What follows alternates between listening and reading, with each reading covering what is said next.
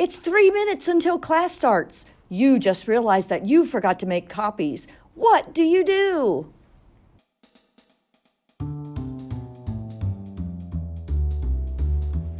Hello, and welcome to PS Teacher Hacks, the podcast where we collect all the hacks we wish we would have known when we started teaching. I'm Beth Robertson, and I'm here with Danielle Filas and Chris Sanchez.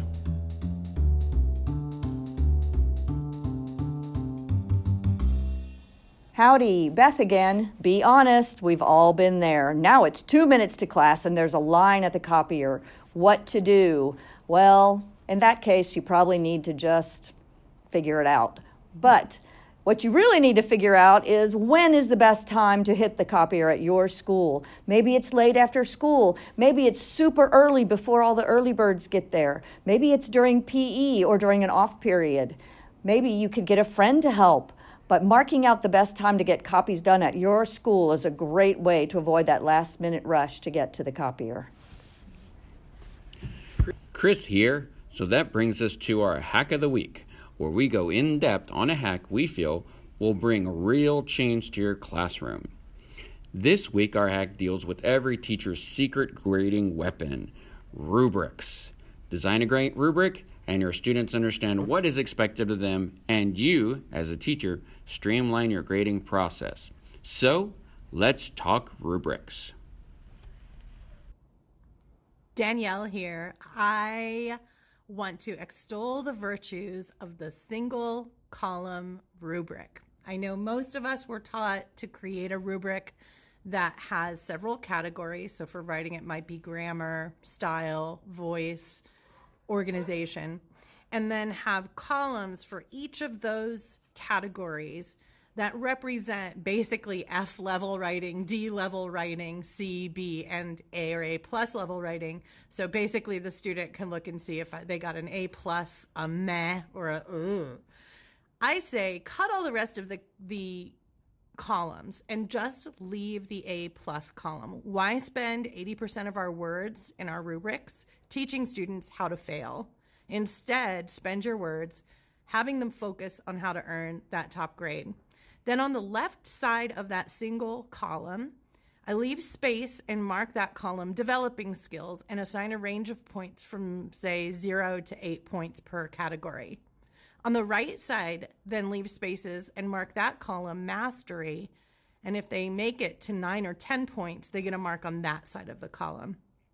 I do all of those marks in pencil because students submit their paper, they grade it, and anything that gets a lower score gets on the left side. Anything with a higher score goes on the right side. And students are required to resubmit their papers until they reach or exceed mastery level. And you can decide what that is. At my last school is 85%.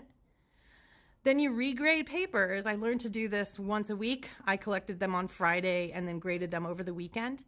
And students keep revising those papers until they reach mastery or until they decide that they're done. Some students really do want to earn that 100%, or until we've run out of time and it's time to submit grades. It takes commitment to grade things over and over, but it gets easier and easier as fewer and fewer students need feedback. And it gets easier because if you make really strong notes in your first read through, you can easily see if the students have made the corrections you requested. I assign fewer papers when I use this method, and it is one of the top elements my students mentioned in the positive feedback they had about my courses. Having a system to calculate points for the rubric is also very helpful, especially if you're choosing some type of system that weights certain concepts versus others. This is very helpful when you want the students to focus on certain top themes or topics in your class, um, but you may want to give some points for aesthetic values such as creativity um, to show their more um, artistic side.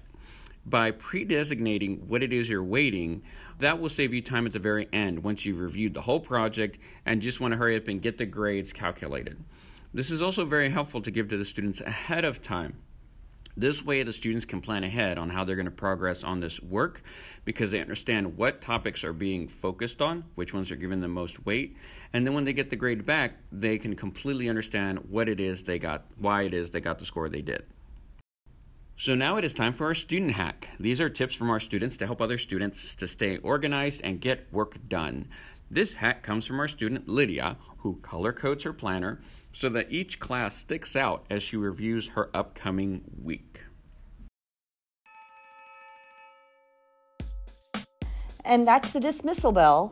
Thank you for listening. Please visit our blog at tiny.cc slash psteacherhacks, where you can find the show notes for our podcast and all kinds of goodies.